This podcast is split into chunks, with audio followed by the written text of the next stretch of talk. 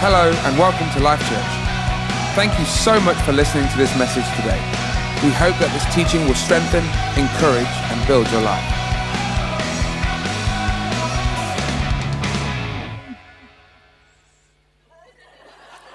Who knew I liked horse burgers? I want to encourage us this morning as a house to be ones that will take an outrageous try for God. Ones that will try something, do something, have a go. Just try it. You might like it. In fact, you might even love it. Some of you, every time you think about doing something, you tell the wrong people because you tell people that tell you all the reasons why it can't be done. And that's why you've never realized actually it could be done. And other people are doing it all the time. And these guys sat around and other people had let desperation tell them what to do. They'd watched how everybody desperate around them was resorting to do things that were unthinkable.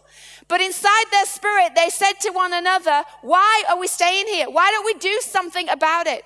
See, your trying will also get you saying why a lot more. Some of you need to put a why into your life. Why am I staying here? Why am I still depressed? Why am I isolating myself? Why am I still in this addiction? Why am I being dishonest? Why am I mistreating that person? Why am I putting up with that treatment at work when I shouldn't be treated that way? Why am I living in a place where I said I would never let my life get to this place? Why am I sitting back watching other people fulfill their dreams when I've got a dream? We've got to get the why asking in our spirit. And these guys said, why stay here and die? If we stay here, we're going to die. Why, why are we doing this? And when they'd started to think about the why, there was no good reason why they were doing it, other than they didn't know what else to do. And so they now begin to have this conversation. Well, if we stay here, we know we're going to die. If we go to inside, we know we're going to die. So here's a crazy, outrageous try idea. Why don't we go to the enemy camp? Which makes no sense whatsoever. Why don't we go to the enemy camp that are trying to kill us? And why don't we go to them and see whether they'll actually accept us and they were leprous? So the chances of being accepted are even less than if they were fully healthy. Why don't we go as lepers and see if they'll accept us, our enemy, see if they'll take our surrender because better there where there's food, better there where there's provisions than just sitting here.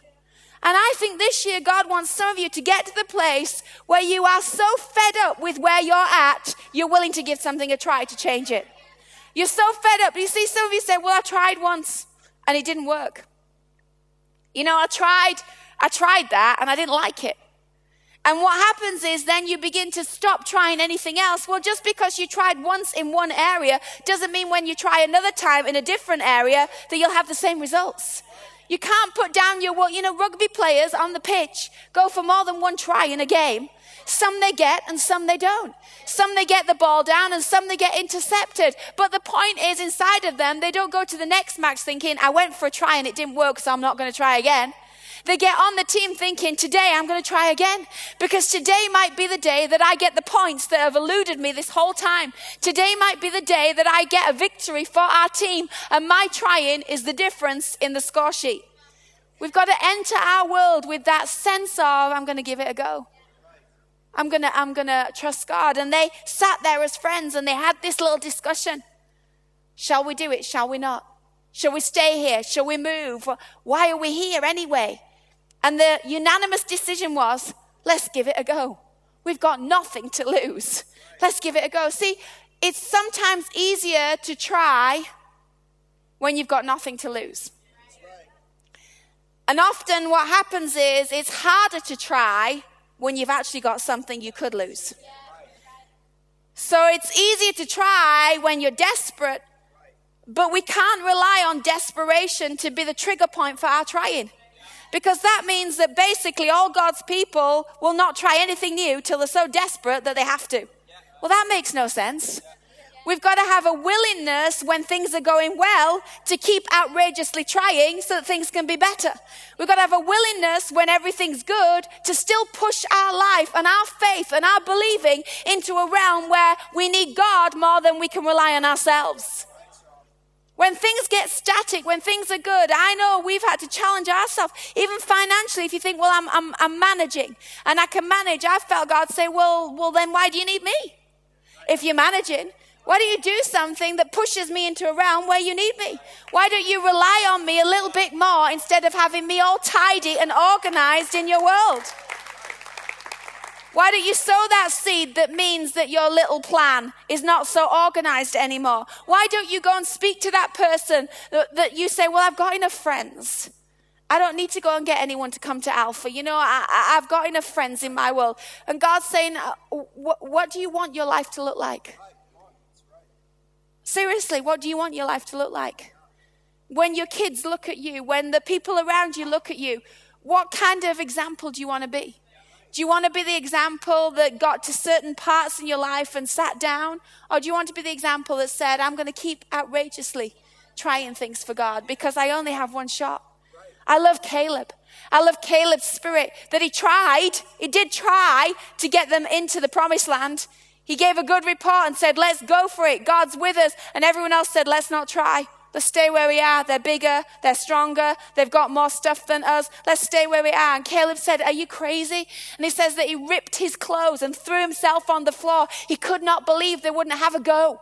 Just have a go. God's word said have a go. Let's just have a go. But no, we're comfortable. We, we don't want to risk it. But he wanted them to go for it. And, and you'd think after trying that one time and everyone let him down, Caleb would say, well, you know what? If they're not going to have a go, then that's it. This is my life. But the Bible says at age 85, Caleb stood up and said, I am as strong now as I was then. I am as committed now as I was now. So give me that land because I am going in to take it at 85. Hello, any 85 year olds in here? Still willing to give it a try? I'd rather go to heaven trying than go to heaven dying. Hello? Our spirit when that gets on you, it's contagious. When it gets on you, begin to move into a realm with God that moves you past what is what you're capable of into what God's capable of. So it says in verse 5 at dusk they all got up and they went to the camp of the Arameans. And when they reached the edge of the camp, there was not a man there. Who would have thought that God had gone before their try to clear the way? He cleared out all the opposition. For the Lord had caused the Arameans to hear the sound of chariots and horses and a great army, so that they said to one another, Look, the king's coming, and he's hired the Egyptians to attack us. So they got up and they fled in the dusk. And they abandoned their tents and their horses and donkeys. And they left the camp as it was, and they ran for their lives. Check it out. Verse 5 At dusk, these four guys got up said, All right, let's do this. And at dusk, the enemy got scared and fled town. Your action releases God's actions. You're getting up at dusk and saying, I'm giving it a go, releases God to say, then I'm going to clear some way. You're getting out your seat and saying, Why am I still here? releases God to say, Good question. I was hoping you'd move further down the line. At dusk, they got up, and at dusk, the enemy got scared and started to move out. The men who had leprosy reached the edge of the camp and entered one of the tents. They ate and they drank and they carried away silver and gold. Just imagine. They'd been sat not so long ago. They'd been sat leprous, starving, miserable, depressed just a few moments ago. And now they've got gold and silver and food and excess that they don't even know what to do with. But it was just a little bit further down the road in a place that no one else was trying to go to. I wonder what God has further down the road when we have an outrageous try. They went to the camp. I'm going to ask the band to come back up. They went to the camp, they returned, and they entered another tent, and they took some things from it, and they hid them. And then they said to one another, Listen to this. We're not doing right. This is a day of good news, and we are keeping it to ourselves. If we wait here until daylight, punishment will overtake us. Let's go at once and report this to the royal palace. So they went and they called out to the city gatekeepers and they told them, We went to the Aramean camp and there's not a man that's there. not a sound of anyone, only tethered horses and donkeys, and the tents are left just as they were, and the gatekeepers shouted the news to the palace. Their try became someone else's freedom. Because they tried, a whole city became free. Because they tried, people that were starving became people that had access to food. Because they tried, those that were thinking about killing their children for food were able to say, I don't have to be that desperate anymore because they tried. But they had to come to a point and realize we have tried something and we bumped into God and they could have stayed there and enjoyed the try all by themselves. But the key to God's breaking in on your outrageous trying and the key to that blessing keeping going is that when you get your breakthrough, you go back to camp and say, Hey, I know they told you you don't like horse meat, but actually, I think you do. I know they told you that that would kill you, but I ate it and I'm still alive. I know they told you that you couldn't go over the top of that hill and defeat the army like Jonathan and his armor bearer did, but actually two took down 20 because God was with us, and so therefore you can. I know as a young teenage boy, you don't think you can make a difference, but I got out a rock and I threw it at the giant and I saved an entire nation because I tried. I know you don't think as a young girl inside the harem of a king that you're going to even be noticed or listened to, but I stood up and I said, what I needed to say. And because I did, genocide was reversed. And so if I did it, I think you can do it. And other people are at the other side of your trying. And they need to know that you tried it and you're still alive. They need to know that you had to go and you're still here. And we need to start telling each other of the outrageous things that we've tried. Hey, I, I once went and I, I remember when I was about 14 and I'd heard so much about God healing people. And I'd seen people be healed, but I'd never tried myself. I never tried to put my hand on someone and say, I believe in the name of Jesus. You can be well. And I remember I was at a Bible week. I remember it so clearly. I think I was about 12, actually, a little bit younger. And we were at Bible camp, and we're in this room with a load of people.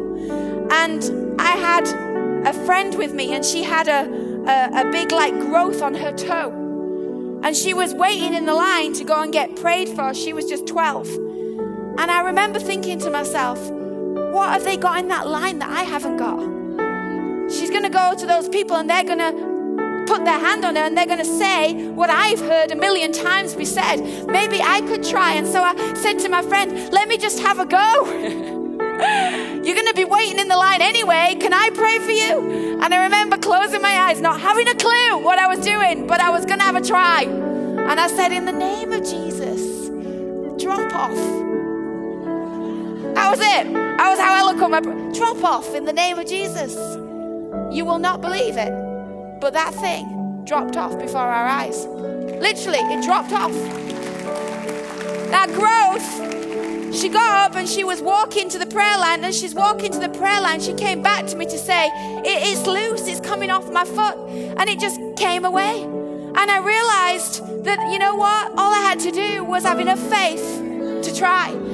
And some of you, you are waiting for all the professionals to sort things out for you. You're waiting for all the people to come around your life to do it. But God's saying, I am with you and I am for you. And these lepers had no one and nothing, but something inside them said, Let's just go to the enemy camp. Let's just go see what God might do. And God showed up. And they're trying, released a whole people. What will your trying do? If you try to take down that bully, how many people will you release because you spoke up? If you try and say, No more, are you going to intimidate me? Who else will you free? If you try and say, You know what? I am going to go into that area of my business and I'm going to make a success where no one else seems to make, what could God do? If you try, don't let life beat you down and tell you to stop trying. Don't let circumstances lock you down and take the God part of your spirit out that wants to try. God's, God says, Come on. I, I don't know whether Paul had read on, on the internet that, you know, your hanky might heal someone. I don't think so. But people got healed through his handkerchiefs. What's that? I don't know what that is. I don't know, God, I can't get there, so let's give this a try. I don't know what it is in your world, but God does. I don't know what you're sat next to saying, why, why, why. I don't know what it is inside yourself that you've already decided you don't like, you can't do. But maybe you need to wake up and say, inside of your spirit and say, This is an outrageous year. I'm going to open my mouth. No one ever hears me say what I've got to say. I'm going to I'm going to say something. I'm going to I'm going to invest. I'm going to study. I always said I would like to, but I've never tried because I'm too embarrassed because I feel too old. Sign up for that night school course. Go, go for that business decision. Go for the job promotion. Hey, if you don't get it, at least you tried. And no one's going to knock you for having a try. Amen? I want us to stand to our feet. Come on, let's stand to our feet. Because this year we are called like we are every year commissioned in God to bring change and to bring life and to bring light into the darkness. And we're not going to make the difference that God is calling us to if we wimp out. So just close your eyes across this room right now. And I just want you to begin to think about where it is that God's saying, Come on, believe me, have a go, reach further, stand up, speak up. People's freedom is resting on your decision to try. Thank you so much for listening to this message. We are always encouraged to hear how this message has impacted your life. Please visit our website www.lifechurchhome.com or why not email us at hello at lifechurchhome.com.